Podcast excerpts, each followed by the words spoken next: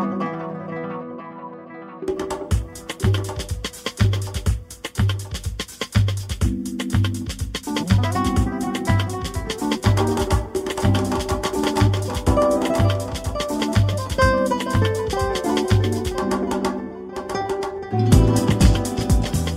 there, and welcome to episode number two of When in Spain, the program that helps you make sense of Spain and Spanish life, one podcast a time.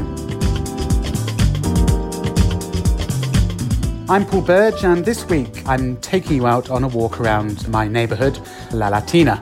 Along the way, I'm hoping I'll be able to introduce you to some of the sights and sounds of the barrio and I'll talk a little bit about what it's like to actually live here, among many other things. So, continuing uh, on from last week's intro to When in Spain, I wanted to get out and about and give you guys a bit of a flavour of life in the centre of Madrid. So, let's go.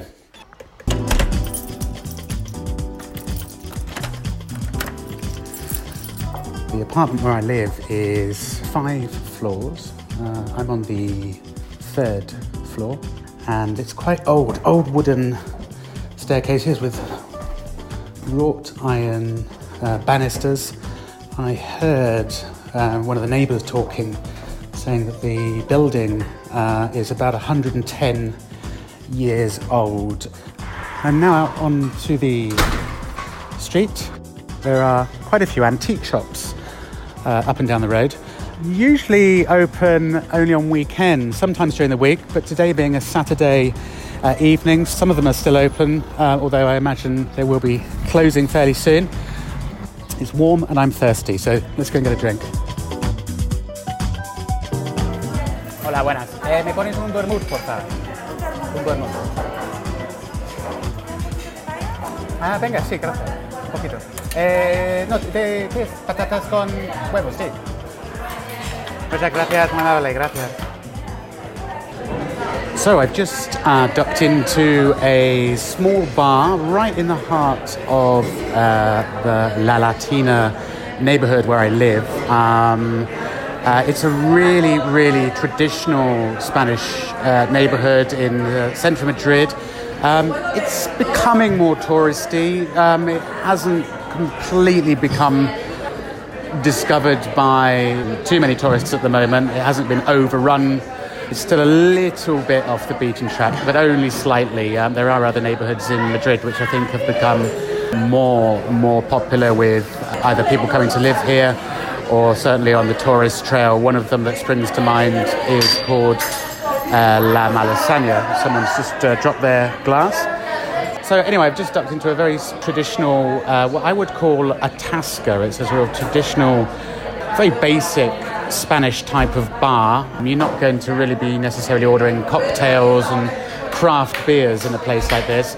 It's basic metal counter with a selection of one beer on tap, one non-alcoholic beer, and something called vermut or vermouth, um, which is um, becoming increasingly common again in Spain. Well, it became incredibly unfashionable, I suppose, a bit like in the UK, a bit like uh, maybe gin was uh, about 20 or 30 years ago. It was maybe something that your grandmother drank. But uh, now in Spain and certainly Madrid, vermut or vermouth, which is like a sort of fortified sweet red wine served in a in a glass with ice and a slice of orange. It's the typical tipple that people would drink on a weekend afternoon or lunchtime. In fact, it's probably the only kind of alcoholic drink which is acceptable to drink before midday uh, here in Spain. Uh, although you will certainly see people drinking beer at nine o'clock in the morning. That's uh, definitely a, a, sight which is quite common. Anyway, so I've just ducked into this very uh, classic uh, Tasca. I call it a tasca. It's sort of the name given to these very traditional Spanish bars. They will give you a free tapas normally with any alcoholic drink you order. They are open pretty much all day from probably about 7 o'clock in the morning right through till maybe midnight or 1 or 2 a.m. on the weekend. And it's somewhere where you can uh, come at any time of day to order food. The food will usually be very traditional in lots of uh, quite stodgy potato, meats, eggs, bread. You can order beer, wine, and very cheaply as well. Usually these places are very affordable. And these are also the kind of places which offer here in Spain a menu del dia, which is like a fixed menu which includes three courses and usually a, a drink, a coffee or a glass of wine or a beer for incredibly reasonable prices. A menu del dia normally in Madrid can be as cheap as 8 euros, I think I've seen up to about 15 euros for a slightly more higher quality or more elaborate menu. They're great value. Only available at lunchtime, usually midweek and at weekends. It's not something you can order at, uh, at night. So, yeah, it's just a flavour of your classic tasca bar.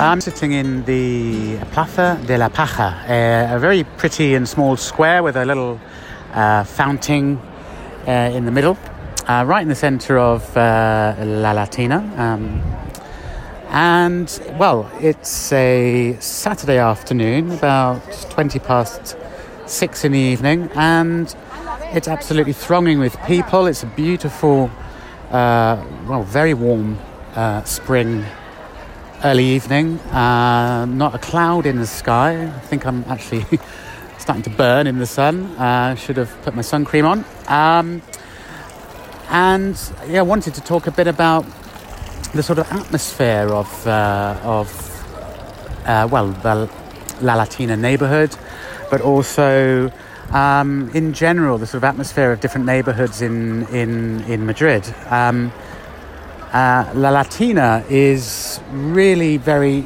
traditional still. As I was saying, it is becoming more touristy. Um, it is attracting a lot more uh, uh, people from abroad who decide to come and live in Madrid um, because it's got a fantastic central location. You're about a 10 minute walk from the uh, Plaza Mayor, which is a sort of very beautiful, classic, uh, very famous square uh, in the center of the city.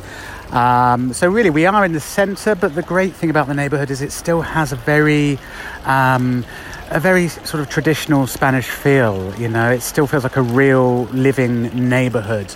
Um, of course, it's full of bars and restaurants and cafes. Um, really, the sort of focal point is a huge uh, indoor market called um, El Mercado de la Cebada, the Cebada market, um, which is still a very everyday market where you know the locals go to do uh, their shopping. Um, so it still has a very traditional feel to it. When I first uh, moved to Spain, I, I, I, sort of, when I was looking for somewhere to live, I wanted to uh, find somewhere uh, probably what I thought then was more in the centre, even though this is in the centre. Um, but I was sort of had my heart set on living in another neighbourhood called Malasaña. And sort of looking back, I'm really glad that I, I, I didn't end up living there. Um, but Malasaña is a sort of um, considered a sort of hip and trendy and sort of up and coming neighbourhood. In fact, it's probably up and, and come and gone. Um, it's full of uh, lots of uh, uh, young Erasmus students, lots of students from overseas. Um, it's it's very touristy. It's just off one of the very well the main streets in uh, the capital called Gran Via, um, and it's a great neighbourhood. It's uh, fantastically vibrant for going out in, and it was also the uh, one of the sort of key parts of the capital, um, which was home to La Movida, uh, the movement, sort of when Spain had its cultural uh, sort of um, renaissance in the 1980s after the Franco regime ended. This was uh, the Malasaña neighborhood. Um, was the sort of center of uh, the rebirth of uh, uh cinema, music, fashion, art. It was considered very alternative. Um, however, now it's not really so alternative. And going back to where I am now in La Latina, as I say, when I when I first uh, moved in, when I first moved here, I shared uh, an apartment with uh, a Spanish girl who was an, an, actress, or who is an actress, and uh, she said to me, "Oh, you're you're going to love living here. This neighborhood is very is very castizo. It's a very castizo neighborhood. And I said, what is castizo? She said, it's very traditional. It's very traditional Madrid. And this word castizo, I'm still trying to sort of put my finger on what it means. I, I think I know what the sort of feeling that it evokes, but to try and describe it is quite tricky. I think really castizo is it's uh, it, it's, it's, it's got such a, an old-fashioned feel to the place. It's sort of slightly gritty, sometimes a bit run down, sometimes uh, um, I don't know how I can say. It's a real mishmash of people. You've got still you still see, you know. 80, 70, 80, 90 year old men and women uh, uh, ambling along the street with their, with their shopping basket full of fruit and veg. It's packed with uh, old cafes and bars. Uh, and you walk in, and there'll be three elderly men propping up the bar. Watching the football on the TV. Um, you've got all of the different terrazas, all of the tables and chairs scattered all around the neighborhood, neighborhood outside the bars. Um, it's got a very youthful feel to it as well. Um, it's also home to the very famous uh, Rastro market, El Rastro, which is a Sunday flea market every Sunday, which is, uh, well, right next to where I actually live now. Uh, huge market. There must be hundreds and hundreds of different stalls. Uh, it takes place on a Sunday morning, and uh, you can find anything there. It's uh, full of clothes, bric-a-brac, antiques, uh, different uh, types of food, live music, CDs, jewelry right down to very random things pots and pans there's one stall the only thing it sells is uh, about a hundred different varieties of uh, sellotape in all different colours one sells elastic bands one sells old uh, tools. Um, so it's, it's incredibly uh, interesting. It's very not like a sort of typical market uh, El Rastro. So they set up every Sunday and then by Sunday evening it's gone. Um, but yeah, the other market I was talking about, La Cebada, which is right next to the metro station of La Latina, um, is full of uh, fruit and veg, fish, meat, bread, uh, wine. There's a fantastic wine uh, stall in there. And this is a permanent market. It was originally, I think, a 17th or 18th century uh, market, uh, which was demolished very sadly, I think, in the 1950s or 60s and replaced with what's there today, which is, I don't know, I have mixed feelings about it. It's sort of quite a brutal 1960s concrete uh, building, which has got these big kind of vaulted domed roofs, which are painted bright colours like green, orange, red, blue. Um, and the out exterior of the uh, market is sort of painted with graffiti and murals. And it is quite uh, a spectacle, but it's completely at odds with the surrounding architecture, which are, I suppose, turn of the century uh, apartments with their sort of wrought iron balconies and uh, wooden shutters. Um, I don't know. I think some some people might think it's a bit of a bit of an eyesore. I have mixed feelings. I think it's a fantastic market. I'll take us inside in a minute to have a look. Um, but yeah, so uh, La Latina, Castizo, um, very traditional a mixture of uh, young professionals. Uh, there is some tourism. There are definitely uh, uh, expats or immigrants or whatever you like to call it from uh, different parts of Europe that have come to live here.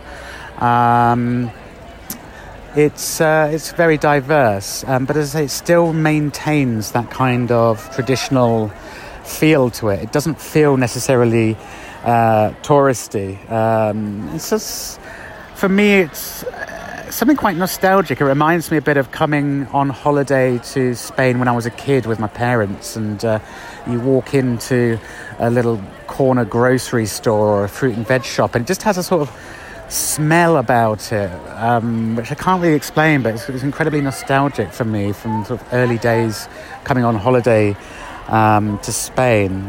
And it's sort of in a way, it's what one great thing about Spain on on the whole, I think, and certainly Madrid, that Madrid is a you know a capital city of six million people, but still there are still all these independent little shops. There's still greengrocers. There are still bakeries. There are still fishmongers and butchers.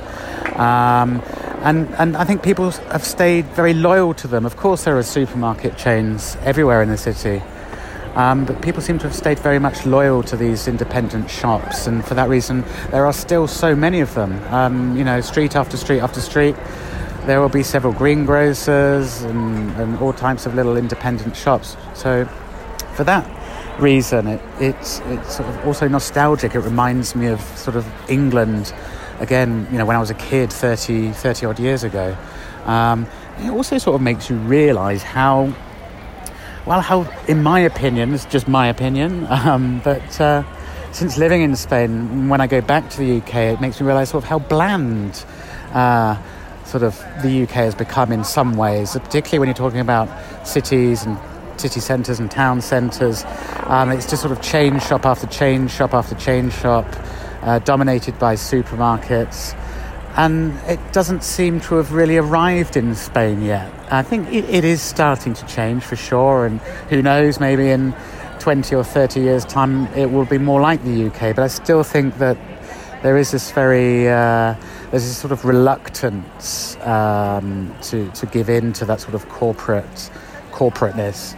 So for that reason, yeah, this is a great, great neighbourhood uh, to come and uh, uh, explore. Um, one of the other classic parts of it, I suppose, which you could say is a little bit touristy, is a road called um, Cava Baja, the lower cave. There is Cava Alta and Cava Baja, which are two long, very narrow streets.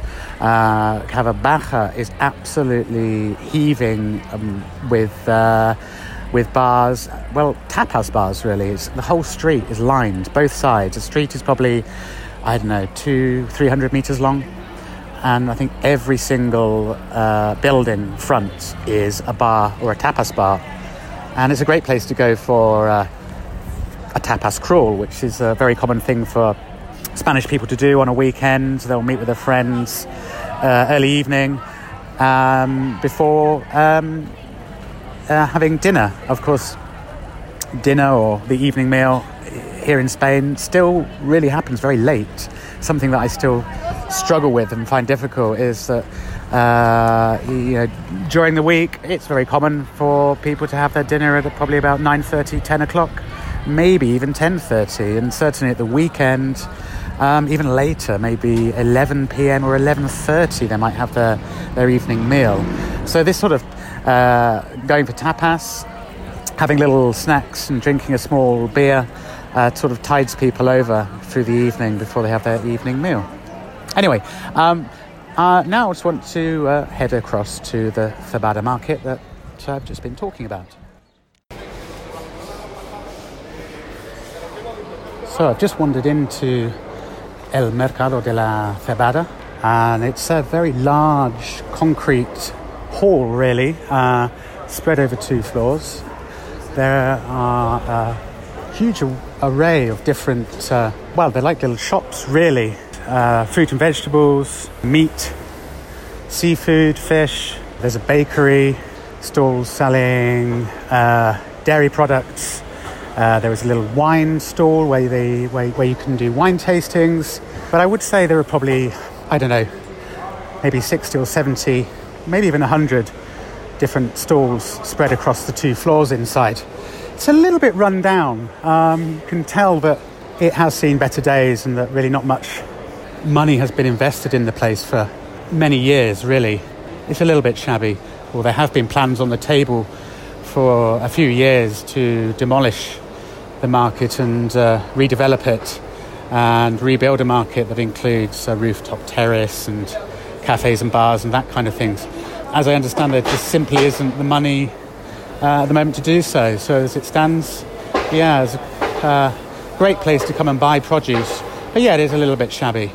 There are a few bars and cafes inside as well. Uh, they don't seem to attract many customers, but you will see people sometimes walking around with a glass of wine or a beer in their hand uh, as they do their shopping. One thing I've noticed with the uh, markets in Spain is they take a great deal of pride in how they display their produce. They're immaculately laid out, particularly fruit and vegetables. And the nice thing is when you come and buy produce in a place like this, you can have a nice little conversation and a chat with the uh, with the uh, market trader who will tell you a bit about the produce, where it's come from, what new things they've got uh, on offer. Makes a change from uh, a busy supermarket. I would say the prices are probably on average slightly cheaper in the market. Sometimes they can be a little bit more expensive, but on the whole, I would say they're slightly cheaper or about the same price as uh, a supermarket would be. But in my experience, the quality tends to be much, um, much better. There are some curious places as well. There's an old cobbler's mending shoes. There's a, a watch and clock repairer with some old clocks hanging on the wall behind the counter. So it's, it's pretty diverse. I've just walked up to the upper level of the market, and on the upstairs of the market really is where most of the stalls seem to be permanently closed. There are just avenues, I suppose, where stall after stall is permanently shuttered. I come in here quite regularly, and uh, many of them I've never uh, seen open. Just on the side of the market, on the outside of the building, uh, there is a public space. It used to be a swimming pool. It's been closed for a long, long time. I, I never saw it as a swimming pool. It's now been given over to skateboarders and uh, usually at the weekend, teenagers and young people playing music and drinking normally. So I'm just winding my way through uh, La Latina neighborhood. As I said, it is a Saturday evening and it's absolutely heaving. Every, uh, every terraza uh, is absolutely packed with people. There are people queuing up waiting to sit down outside to, to have a drink. Um, as you can probably hear. And I think really this is sort of the beginning of the, the really good weather that's just sort of arrived in the last couple of weeks. The people are starting to get into uh, summer mode. Uh, cafes and bars are putting all their tables and chairs and their umbrellas out. It's a really, really, really uh, buzzing uh, atmosphere. Um, I've just seen a group of madrileñas, women in their, I looked like they were probably in their 60s or even 70s, all dressed in bright coloured well, the very traditional dress looks a bit like a sort of what you might imagine as a flamenco dress. Bright colours pink, yellow, orange, green, with uh, polka dot patterns on. And uh, I overheard the conversation. They were, I think, one of them, I think it was their hen do, and one of them was uh, getting married. So it just goes to show it's never too late. But as I was saying earlier, the Plaza de la Paja, which is a very small square. Um, there's a connecting street which I'm just walking through now into a larger uh, square, uh, which is on a sort of steep incline. The centre of the square is surrounded by uh, trees. The centre of the square really is just sort of sand and dust. But of course, I've just realised uh, all of the tables and chairs are out here. I don't think there is one spare seat available um, a Saturday evening at, at six o'clock. But no one is eating. No one is eating food yet. Everyone is drinking beer, wine. Uh, there are some tourists drinking sangria. It's not very common to drink sangria, really, if you're Spanish, um, from, from my experience. The sort of equivalent would be uh, tinto de verano, which is, well, translates as summer red wine, and it's uh, red wine mixed with either lemonade or mixed with soda water and served in a jug and usually shared between a group of people. Um, that's definitely more common than sangria. Sangria is something you might find really in more touristy resorts on the seaside. Um, I don't really know of any of my Spanish friends or people, Spanish people I've met that drink sangria. Really, I think it's one of those cliches. But we're just heading now to really one of my favourite sort of hidden corners of uh, Madrid, which luckily for me just happens to be in my neighborhood in La Latina. It's quite hard sometimes in Madrid to find quiet, tucked away spaces. It's a very noisy, boisterous city in general. Um, but this little place in La Latina is called um, El Jardín del Príncipe Anglona, and it's a uh, almost like a little walled garden. Um, I'm just walking in now, and there are actually quite a few people in here. Normally, there aren't really, uh, normally there isn't anyone here. um, and it's quite a nice little place to come and sit and read or just chill out for a, a little break uh, during the week. And it's a really green spot. It's has little rose bushes everywhere and hedges, and it's completely surrounded by trees. So it's a nice shady spot. And I think I was reading a blog the other day. It was named as one of the top 10 unknown, hidden, tucked away places. So hopefully it won't become too overrun and discovered by too many people. But it is absolutely beautiful. Quite often you'll come in here. In fact, I can see now there's a girl sitting down on a stone bench in the corner reading a book. There are a few kids running around in the corner often you'll come in here and you'll see a, a, couple smooching, you'll see a group of friends with a guitar singing or practicing. Um, but overall, it's a really, it's a really uh, lovely little peaceful uh, corner of Madrid, and it was originally a garden that belonged to, to the Prince of Anglona. And the house dates from the 17th century. Obviously, at some point, it was given over to the city and the house is still standing right next to the gardens. It's completely closed off from the garden, but the house is still here with its uh, shutters and its windows. A lovely little place to come and escape, especially on a day like today when the whole place is thronging and it's actually uh, pretty hot um, for May. It's probably about 24, 25 degrees this evening.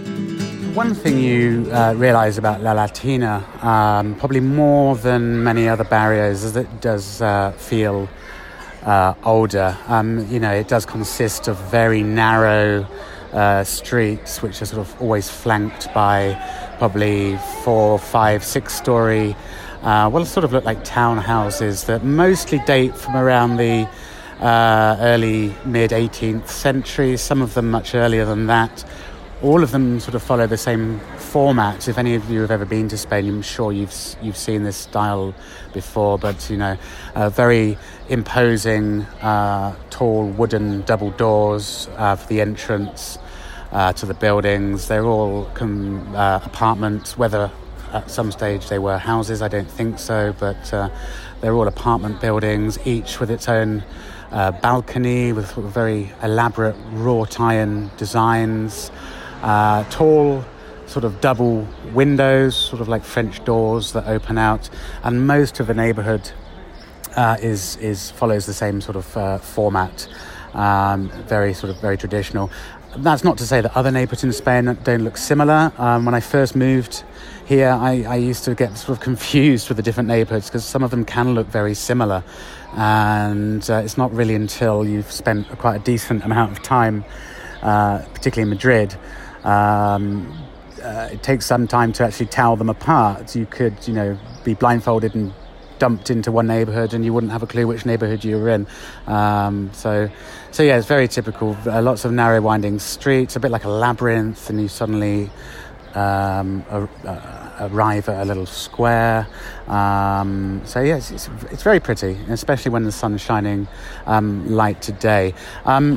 And it is really the oldest, considered the oldest neighbourhood in Madrid, even though really Madrid isn't a particularly ancient capital compared with you know Paris or Rome or London. Um, but it's uh, the, the, this neighbourhood really sort of occupies what was once um, an Islamic uh, citadel inside the old city walls of Madrid. The old city walls now really there's nothing left of them. I think there are uh, there's one location where you can see some remains uh, in uh, La Latina neighborhood, um, but most of them are, are, long gone. And the name La Latina it actually comes from uh, the name of a hospital that stood in the neighborhood.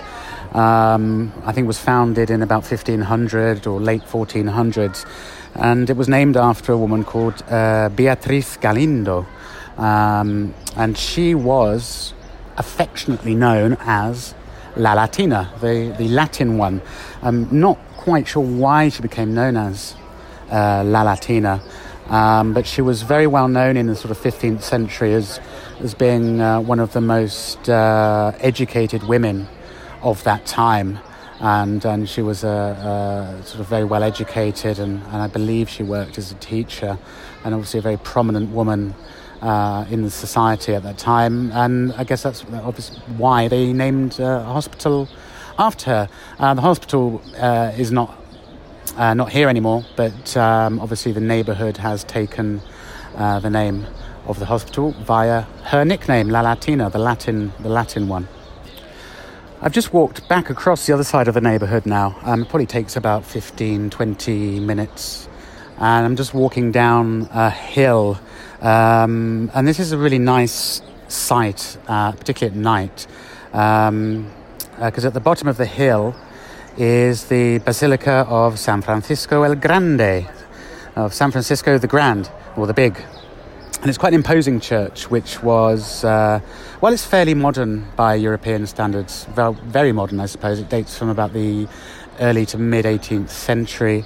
And um, I actually have never been inside, and hopefully uh, during one of the future podcasts, I can uh, have a look and take us in there. Um, but um, apparently, it has some of the paintings of, of Goya inside, um, which I um, didn't realize. But uh, it's um, quite an impressive building, I suppose, by European standards. It's not one of the most amazing, breathtaking uh, churches, but it, it is very impressive and uh, it's particularly beautiful at night when you're walking through the sort of very centre of uh, La Latina and you look down the hill and it's uh, completely uh, lit up. So I think really, yeah, more impressive, um, more impressive by night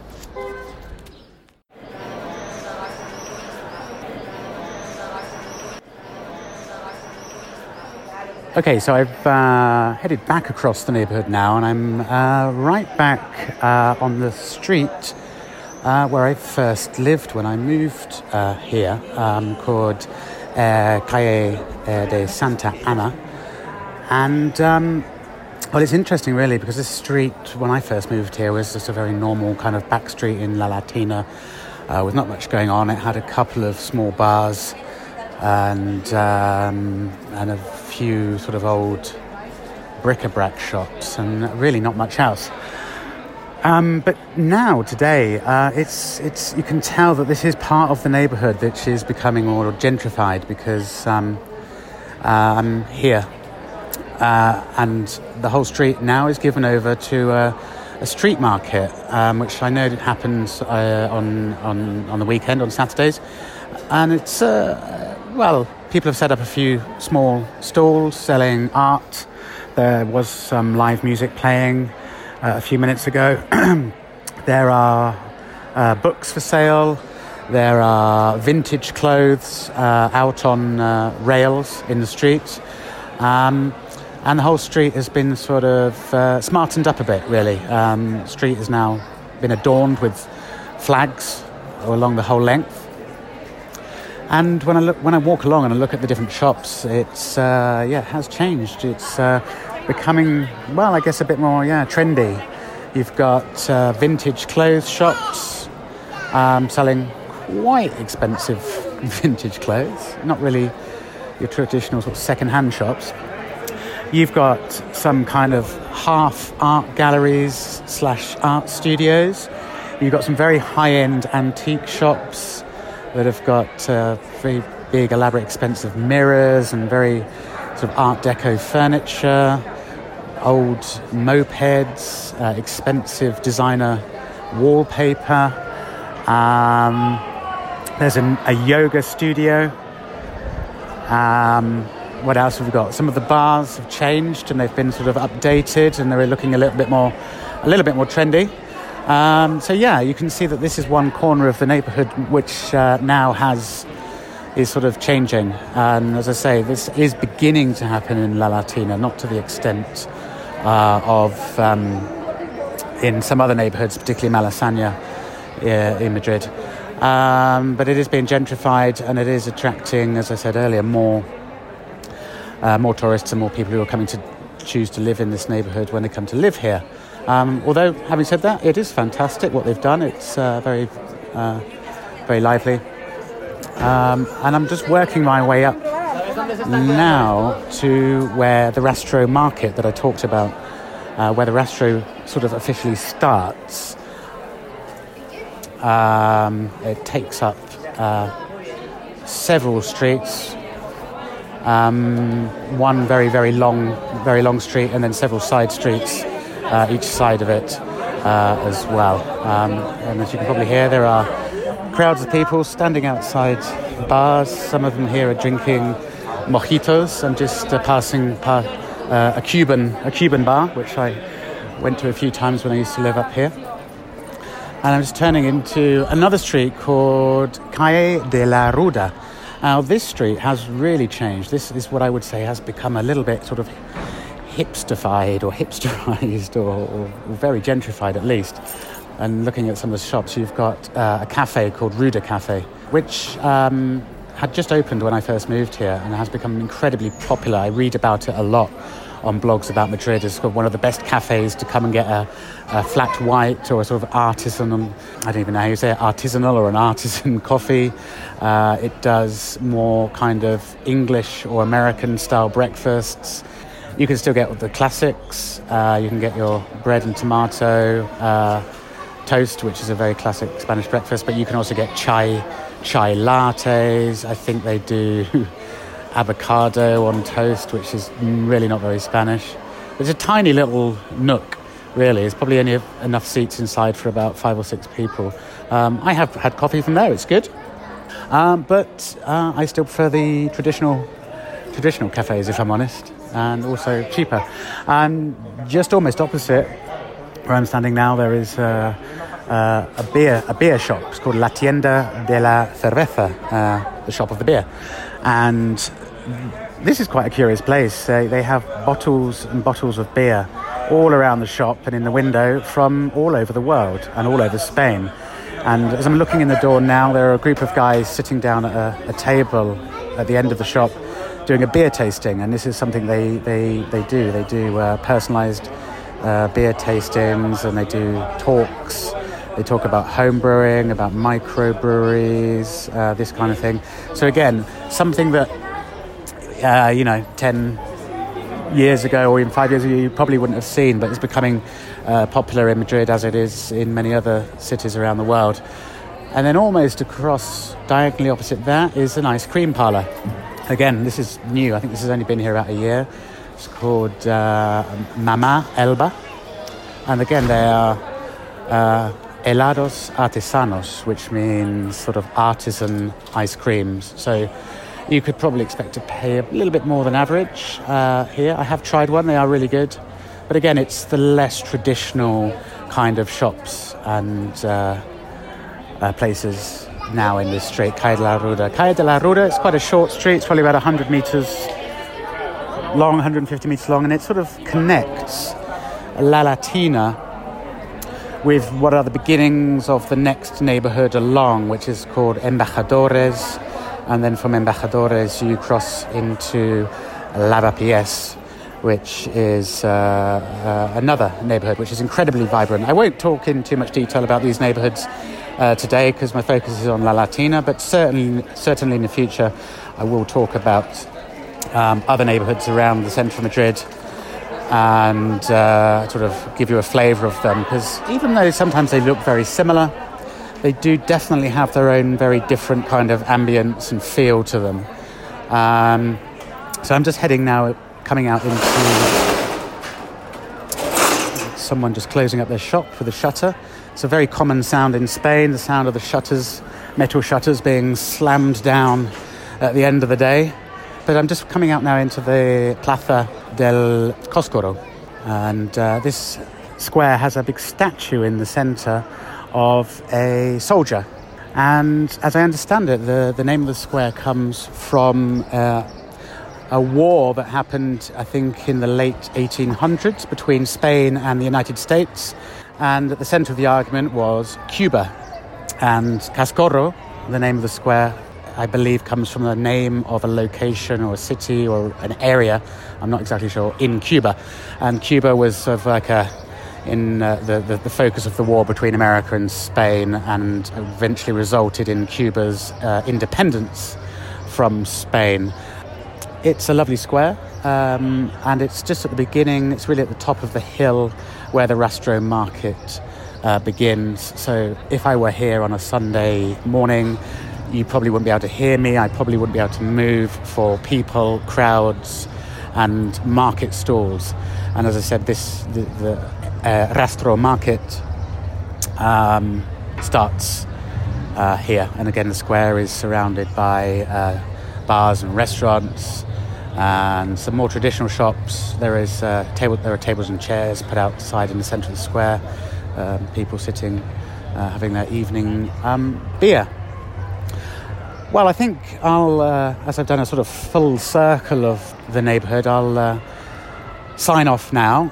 Many of the themes that I've touched on during this uh, second podcast, I will pick up again in the future, whether it's bar culture or the Rastro market or some of the history or different neighbourhoods. My aim is to produce each podcast with a specific focus, as I think I mentioned in episode one. Uh, thank you for listening. And until the next time, adios.